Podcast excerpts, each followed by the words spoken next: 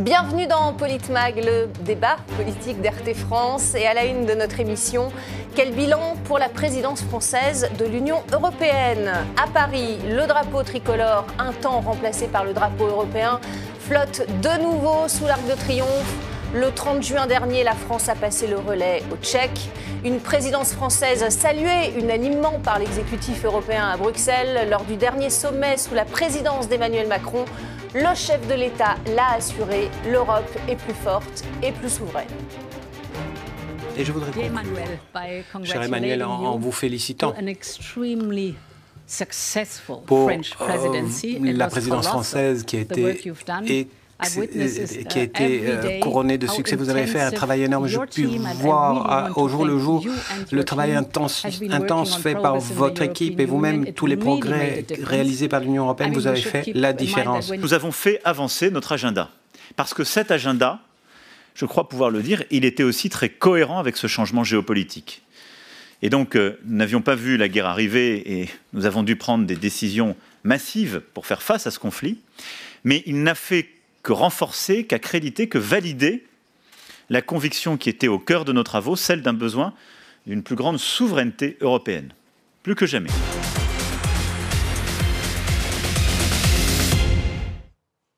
Et pour en parler avec moi sur ce plateau, Didier Maisto, éditorialiste RT France. Bonjour Didier. Bonjour Magali. Ravi de vous avoir avec moi. Également.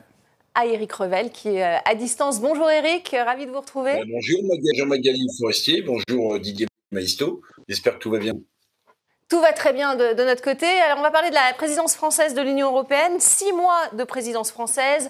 Évidemment, c'est un succès selon le parti présidentiel. Il y a eu des avancées, certes, sur le spatial, sur la régulation des géants du numérique, la parité homme-femme même dans les conseils d'administration, c'est important. Des salaires minimaux européens également au menu, sauf qu'au bout de 6 mois, eh bien, l'Europe est au bord de la crise énergétique aussi. Avant d'en parler, quel bilan tirez-vous de cette présidence française, Didier Maisto ? Je viens d'entendre Emmanuel Macron, c'est quand même une synthèse de vue de l'esprit. Il parle de souveraineté. L'Europe n'est absolument pas souveraine, elle ne va pas vers plus de souveraineté. Est-ce que l'Europe peut être souveraine d'ailleurs c'est un vaste débat. En laissant la France souveraine également. C'est pas possible. La souveraineté doit être attachée à un État avec des frontières, une monnaie commune, une langue commune et des missions régaliennes bien définies. C'est pas tout à fait le cas. Les Français ne savent pas trop, effectivement, si c'est un échec ou une réussite. D'abord, il faut être très factuel, dire que depuis le nouveau traité, la présidence du Conseil de l'Union européenne, c'est plus grand-chose, hein, c'est juste un rôle d'impulsion, puisqu'il y a un président qui est permanent, Charles Michel. Et sur les sujets que vous avez énumérés, oui, allez. Et une commission toute puissante. Une commission qui, de toute façon, aujourd'hui, décide, quoi qu'on en dise, hein, décide en termes de distribution de médicaments, décide en termes d'information, et ici on est bien placé pour le savoir, sans en avoir les prérogatives, décide aussi, moi j'ai jamais voté pour ça, il ne me semble pas que les Français aient été consultés à ce sujet, de livrer des armes à un pays qui ne fait pas partie de l'Union européenne. Donc voilà quelques-uns des sujets, il y a beaucoup de contradictions stratégiques, mais bon, ça fait bien à chaque fois de dire que tout le monde se congratule, que c'est un succès. Alors oui, il y a un succès, c'est la parité homme-femme, y compris dans les conseils d'administration, le fait d'unifier les chargeurs de téléphone. Est-ce que c'était une priorité? Bon, voilà, non, mais c'est toujours... On va en débattre. C'est toujours bien. Sur le reste, ça me fait quand même un peu doucement rigoler quand... Je vois les géants européens qui seront plus taxés, etc. Bon, les géants, pardon, numériques qui sont tous américains et un peu chinois qui vont être un peu plus taxés. Et régulés en même temps. Et voilà, enfin, on était incapables, alors qu'on a les meilleurs ingénieurs en France dans ces secteurs-là, de mettre en place... un géant numérique que l'on pourrait contrôler. Alors ça, c'est pour les succès. On va parler des questions qui fâchent. Ils sont très relatifs, les succès. Hein. Bien sûr. Donc voilà pour les réussites. Merci Didier. Éric Revel, quel bilan faites-vous de la présidence française de l'Union européenne? Quelle marque aura laissé Emmanuel Macron, selon vous?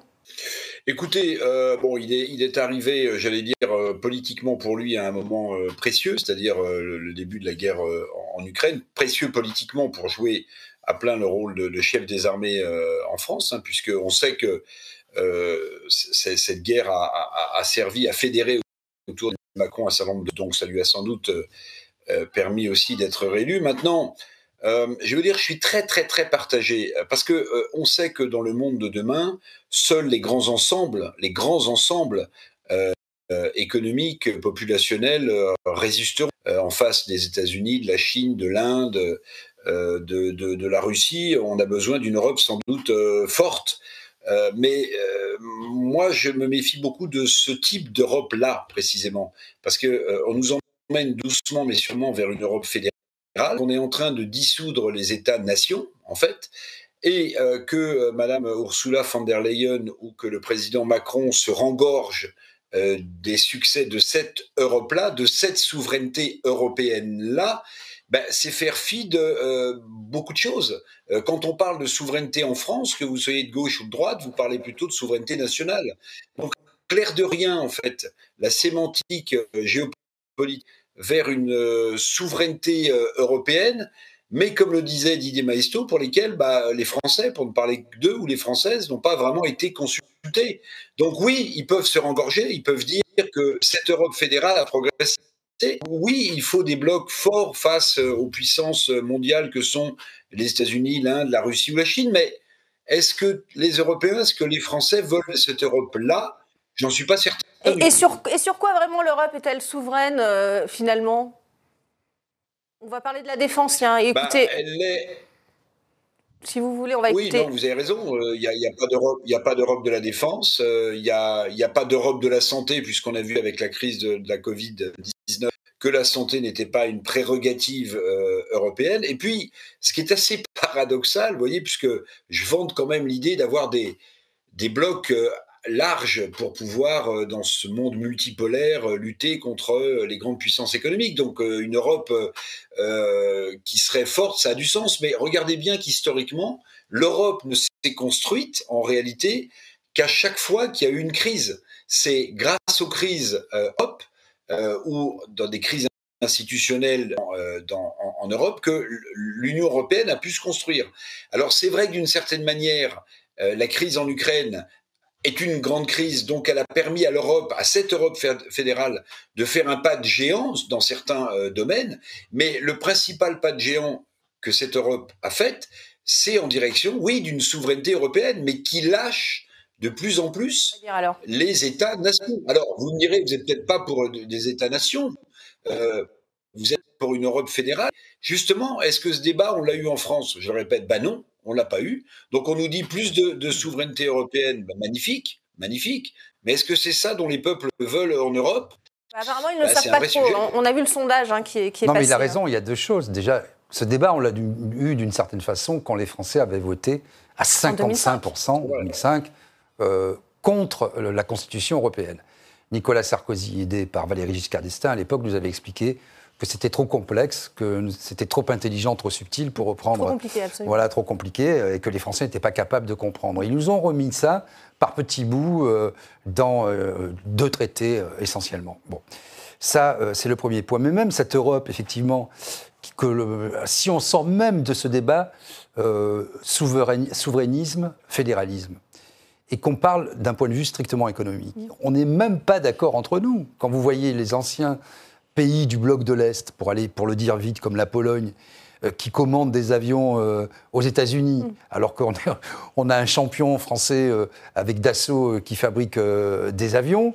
On voit bien que c'est la position américaine qui l'emporte en se servant d'abord de la Grande-Bretagne qui a torpillé pendant des décennies l'Union européenne. Maintenant, le boulot est fait, elle en est sortie.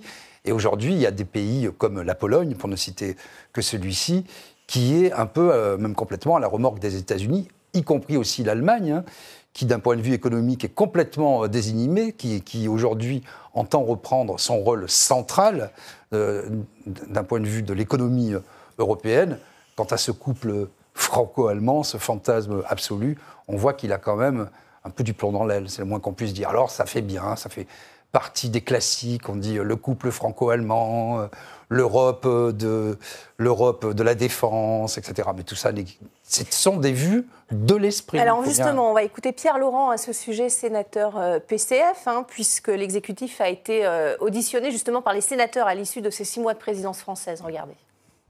Les États-Unis auront ainsi signé sous présidence française leur grand retour au cœur des choix européens. Le président Macron promettait pour l'Europe autonomie stratégique et reconstruction des souverainetés.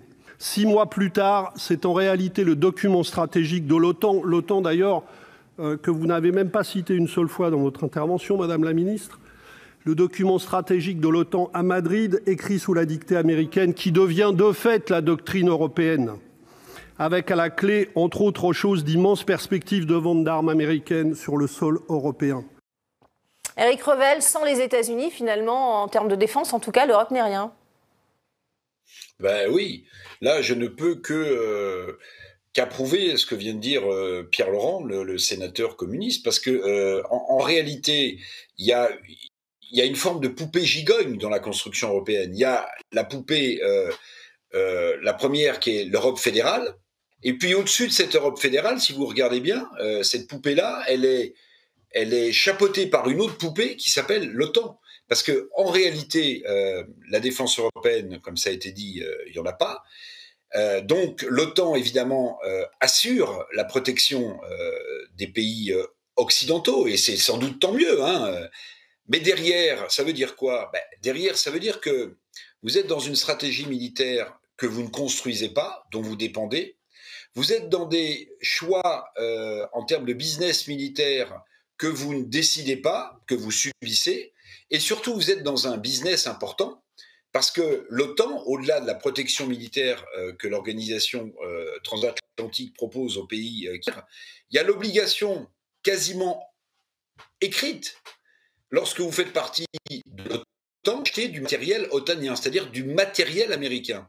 Donc cette couverture, cette protection dont on bénéficie aujourd'hui, on la paye cher en réalité, parce que derrière, il y a des stratégies militaires, un savoir-faire militaire qui se développe plus d'un côté que de l'autre. Et comme le disait Didier Maisto, souvenez-vous qu'une partie des crédits d'adhésion de la Pologne à l'Union européenne il y a quelques années ont servi à acheter des F-16 américains, ce qui était quand même symboliquement absolument incroyable de voir un pays qui avait réclamé à corps et à cri de rentrer dans l'Union européenne et comme premier achat important militaire, achète de l'armement américain et pas de l'armement européen. Donc voilà, double poupée gigogne, le fédéralisme européen, et puis sur cette poupée-là, il y a une autre poupée plus importante, plus protectrice, qui s'appelle l'OTAN, mais qu'on dise clairement les choses, qu'on dise clairement les choses.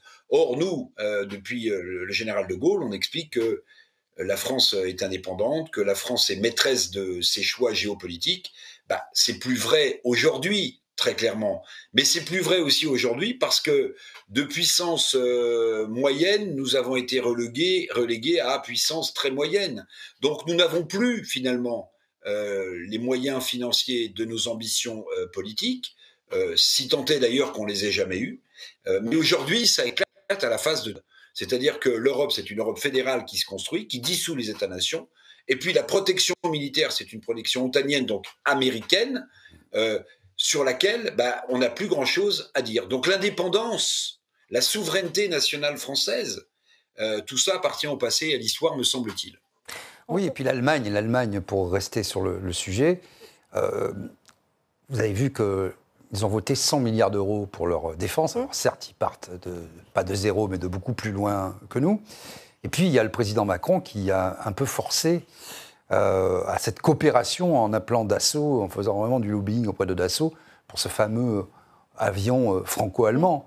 Là, c'est quand même un petit peu dangereux parce qu'on va encore se faire piquer notre technologie. Ça, on est spécialiste pour créer des technologies magnifiques qu'ensuite on nous pique et on perd les marchés. On l'a vu avec l'Australie, etc. Donc c'est vraiment, d'un point de vue stratégique, une énorme bourde qu'on est en train de faire, parce que non, on ne va pas vers plus de souveraineté nationale, on ne va pas non plus vers plus de souveraineté européenne, sauf si, comme l'a précisé Éric Revel, cette souveraineté européenne et s'abrite dans une poupée gigogne qui est celle, finalement, au final, de l'OTAN, mais donc des États-Unis. Perte de souveraineté nationale au détriment de l'Europe. Le Parlement européen, le 9 juin dernier, a adopté une résolution appelant le Conseil européen à trouver un accord pour déclencher la procédure de révision des traités de l'Union européenne pour passer du vote à l'unanimité au vote à la majorité qualifiée dans un certain nombre de domaines. Une résolution qui a été soutenue par Emmanuel Macron. Est-ce que c'est la fin, par exemple, de la souveraineté diplomatique française? Ben évidemment. De toute façon, vous avez vu que le corps diplomatique a été biffé d'un trait d'un seul par Emmanuel Macron. On ira puiser, je dirais, dans le corpus habituel des hauts fonctionnaires de l'État, alors qu'il y avait une filière française d'excellence, parce que la diplomatie, c'est quelque chose de très particulier, c'est le point avancé de la France dans le monde, ça demande beaucoup de finesse, beaucoup de connaissance du terrain, beaucoup de culture commune, donc ça, cette tradition a été effacée. On en parlait dans un précédent numéro, M. Macron dit qu'il ne sait pas ce que c'est la culture française, donc, et il nous vante toujours, avec ce drapeau européen qui a été mis sacrilège absolu sous l'arc de triomphe, mais moi, on n'est pas contre, je veux dire, les Français ne seraient pas contre une Europe, mais laquelle? C'est ça la question. Quelle Europe? Est-ce qu'on n'a même pas une harmonisation fiscale et sociale? Même pas ça. On a commencé à l'envers. On n'a même pas de langue commune. On a des objectifs, que ce soit en termes industriels, agricoles ou d'énergie, on le voit actuellement, ou de défense, on en a parlé, on va en parler, bien qui sûr. Sont parfois antinomiques, puisque par exemple l'Allemagne continue à commercer avec la Chine, ce sont des partenaires privilégiés, on pousse la Russie en dehors de l'Europe, alors qu'il fallait la rimer, on la rime lentement mais sûrement à la Chine, avec des blocs qui vont être infiniment plus importants et plus forts, et donc je ne sais pas où je vois, sans être de mauvaise foi, je ne vois pas vraiment où est le succès pour les Français, mais aussi plus largement pour les Européens. On va parler de l'écologie. Regardez ce qu'en pensent justement les sénateurs écologistes sur la présidence française de l'Union européenne. Suite à la crise en Ukraine, le renchérissement du coût de l'énergie, ça aurait pu être l'occasion de diminuer de façon forte notre dépendance aux énergies fossiles. Ce n'est pas tout à fait l'orientation qu'on a clairement prise. Et puis surtout, la Commission européenne, par exemple, proposait de taxer les super profits des multinationales de l'énergie qui profitent de ce renchérissement. Ce n'est pas la direction qu'a choisie la présidence française. Éric Revel, une réaction sur cette taxation des super profits des grandes entreprises énergétiques, même à l'Assemblée nationale, on l'a vu, hein, des députés de la majorité ont déposé un amendement en ce sens, mais Emmanuel Macron ne veut pas prendre cette direction a priori.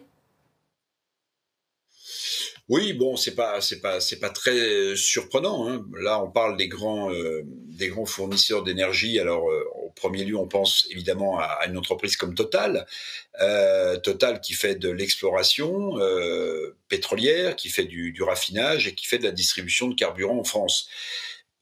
Bon, je comprends l'idée, si vous voulez, c'est-à-dire que évidemment, lorsque vous avez une crise, un conflit. En Europe, que le prix de l'énergie explose, le prix du gaz, le prix du pétrole explose. Je comprends l'idée qui consiste à dire que ceux dont le métier c'est de raffiner et de vendre ces produits pétroliers gagnent beaucoup d'argent à l'insu de leur plein gré, évidemment, sur le de la crise, et que donc il faudrait les taxer. Il faudrait les taxer. Mais pardon.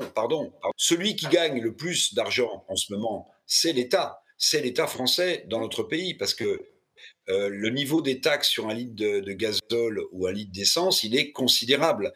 Donc, ce qu'on oublie de dire, l'augmentation énorme du prix de l'essence ou du prix du gasoil dans notre pays profite d'abord à l'État français, qui en a besoin, vous me direz, hein, pour renflouer ses caisses, puisque je crois que c'est 60% de taxes sur un litre d'essence en France, de taxes d'État. Donc, le premier qui en bénéficie, c'est l'État. Maintenant, ce que je ne voudrais pas laisser dire quand même, parce que je connais un peu la situation des groupes pétroliers qui gagnent énormément d'argent, évidemment, qui font de l'exploration, qui font du raffinage. Ce qui est assez confortable intellectuellement, c'est de laisser courir l'idée que des groupes comme beaucoup d'argent, par exemple en vendant en distribuant de l'essence. Ben, ce n'est pas du tout le cas. C'est pas du tout le cas. Moi, je me souviens d'une discussion avec Christophe de Margerie, l'ancien président de Total, qui m'expliquait que sur les dizaines de milliards d'euros de bénéfices de Total, en fait, 400 millions seulement revenaient au fait de distribuer de l'essence ou du gazole en France. Vous voyez, c'est extrêmement peu. Et que en réalité, viendrait un moment où, parce qu'il faut entretenir ces stations, viendrait un moment où ça coûterait finalement plus cher aux groupes pétroliers de distribuer de l'essence et du gazole que de ne pas le faire, voyez. Il faut faire attention. Évidemment que les pétroliers et les énergéticiens gagnent beaucoup d'argent en ce moment parce que le prix du gaz, parce que le prix du pétrole a beaucoup augmenté, mais attention à ne pas tout confondre en même temps. Donc, ne pas les taxer, c'est aussi ne pas obérer les investissements dont ces groupes ont besoin pour basculer vers des énergies plus renouvelables et sortir des énergies qui sont le pétrole, le gaz. Bon, donc si vous voulez, c'est pas si simple que ça en réalité. Mais je comprends, quand on fait de la politique, qu'on est un sénateur, comme on vient de l'entendre, ou qu'on est un député de la France insoumise, c'est plus facile de jeter les groupes avec. Là, c'est la majorité qui a déposé un amendement. Oui, non, mais c'est pareil pour les députés de la majorité, Magali. Je pense que c'est toujours plus simple de faire de la politique simpliste que d'essayer de rentrer dans le détail qui, finalement, embête un peu tout le monde. Voilà, si la réalité était blanche, la Grande-Bretagne l'ont fait, hein. Blanche, il y a longtemps qu'on aurait tranché, si vous voulez. S'il n'y avait que les intelligents d'un côté et que les abrutis de l'autre, il y a longtemps que le monde tournerait rond, si vous voulez. Je ne sais pas si l'Italie, l'Espagne ou la Grande-Bretagne sont des abrutis, Eric. En tout cas, je vais demander à Didier Maisto ce qu'il en pense. Non, mais c'est vrai, il faut se garder de toute démagogie. Premièrement, est-ce qu'on a suffisamment d'énergie renouvelable? Est-ce que le parc automobile, toutes les industries sont prêtes pour avoir des énergies de substitution? La réponse est non. Et on est très loin du compte, premièrement. Deuxièmement, une deuxième contradiction, c'est qu'on a peu à peu, l'État français, à peu, abandonné des parts de marché qu'elle détenait, des parts qu'elle détenait dans les grands énergéticiens, etc., qui sont soumis aux lois du marché, qui ont des actionnaires qui doivent faire des profits dans une compétition mondiale. L'Europe, qui a imposé des sanctions extrêmement lourdes à la Russie, demande maintenant de faire 15% d'économie d'énergie aux populations européennes. Elle s'est tirée une balle dans le pied, l'Europe, selon vous, Didier ? C'est un franc succès, c'est le moins qu'on puisse dire. Les résultats des sanctions, on était quelques-uns à le dire. Bon, ces sanctions ne marchent jamais. D'abord, la Russie... a beaucoup de besoins intérieurs, donc va utiliser par exemple le gaz, mettons, pour 50% pour sa consommation intérieure, puis a trouvé rapidement des débouchés avec la Chine, avec les BRICS. Vous avez vu mais que... Mais surtout que les Européens ont besoin de gaz. Hein, mais oui, la Hongrie va continuer à en acheter à la Russie. Mais regardez encore le double langage. On a entendu M. Macron et tous les dirigeants européens dire « ça suffit ». Il faut l'autonomie absolue, plus de gaz russe, etc. Et puis hier, c'était est-ce que Nord Stream 1 va être remis en route? Vous voyez? Donc là, c'était ce matin, le soulagement, tout le monde est content, Nord Stream repart, on va pouvoir bénéficier du gaz russe. Et pendant ce temps, on peut parier que les Américains nous vendront leur gaz de schiste assez vite. Donc vous voyez, il faut faire attention. C'est bien d'avoir des postures, hein, mais il faut avoir les moyens de ses ambitions. Aujourd'hui, l'Europe ne les a pas. Et donc, on va avoir des restrictions. On paye l'énergie de plus en plus cher. On est dans des usines à gaz. Aujourd'hui, il y a une discussion. Là, un accord va être sans doute trouvé avec les Républicains pour peut-être aller... une réduction de 30 centimes au moins sur l'essence. Sur le gaz, ça va être un peu plus compliqué. Donc... La seule solution, quand on n'a pas de solution, c'est de dire aux gens « Faites des économies. » Faites des économies, serrez-vous la ceinture, comme si déjà on prenait des douches toute la journée et qu'on laissait les chauffages à fond, qu'on voyait le prix de l'eau, de l'électricité. Et moi qui vis à la campagne du gaz, je peux vous dire que vous faites attention. Parce que quand, la facture a flambé. Quand vous faites deux citernes et demie de gaz pour vous chauffer par an, je peux vous dire que vous ne l'allumez pas n'importe comment et n'importe quand. Et Éric Revel, est-ce qu'il va falloir partager l'énergie avec l'Allemagne cet hiver, selon vous? L'Allemagne qui est très dépendante, évidemment, du gaz russe.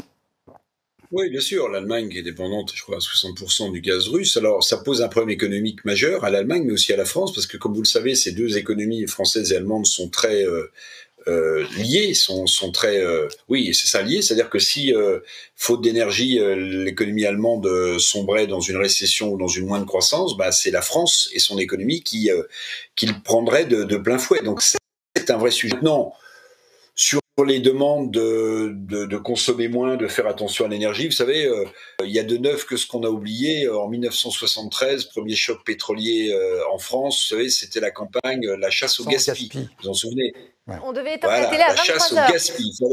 Voilà, voilà. Donc, j'allais dire, on a l'habitude. Puis après, il y a eu le deuxième choc pétrolier en 1919. Et là aussi, les gouvernements de l'époque demandaient aux Françaises et aux Français de faire attention à leur façon de vivre et d'économiser l'énergie si possible. Bon, non, ce qui est central, c'est que les sanctions économiques ont rarement fonctionné dans des moments de tension géopolitique mondiale. Bon, alors, évidemment, je préfère que l'Europe demande des sanctions économiques contre un pays plutôt qu'on aille vers un embrasement général. Bon, voilà. Maintenant, ce qui est un peu... Parce qu'il ne faut jamais, encore une fois, oublier ce qui a été dit. Il faut avoir de la mémoire quand même. Ce qui est un peu fort de café, si j'ose dire, c'est que vous vous souvenez les premières déclarations de Bruno Le Maire, ministre des Finances, hein, qui expliquait que grâce à ces sanctions économiques, l'économie russe allait être à genoux. Vous voyez, bon, bah, c'est plutôt nous aujourd'hui qui cherchons à savoir comment, voilà, comment se chauffer, comment bon. Tout ça fait partie du remue-ménage politique, dont les peuples d'ailleurs souffrent, hein, quel que soit l'endroit où ils se trouvent, hein, ils en souffrent. Hein. Question pour finir, est-ce que l'opinion va suivre, selon vous, toute cette politique d'austérité ? Bah, qu'est-ce que vous voulez qu'elle fasse l'opinion? Si, elle peut peut-être descendre dans la rue et à partir de septembre. Vous avez peut-être vu, hein, d'ailleurs, dans un certain nombre de pays européens, hein, aux Pays-Bas, où il y a eu des grèves massives d'agriculteurs, en Italie, où il y a eu des grèves massives de chauffeurs de taxi, où d'ailleurs Mario Draghi a été obligé de renoncer au pouvoir. Ça bouge quand même un peu en Europe. Un dernier mot très court, est-ce que l'opinion va suivre selon vous? Elle suivra jusqu'à ce que son frigo soit plein. Dès lors que le frigo sera vide, ça s'arrêtera. C'est assez simple, c'est un réducteur absolu d'incertitude de ne plus avoir d'argent.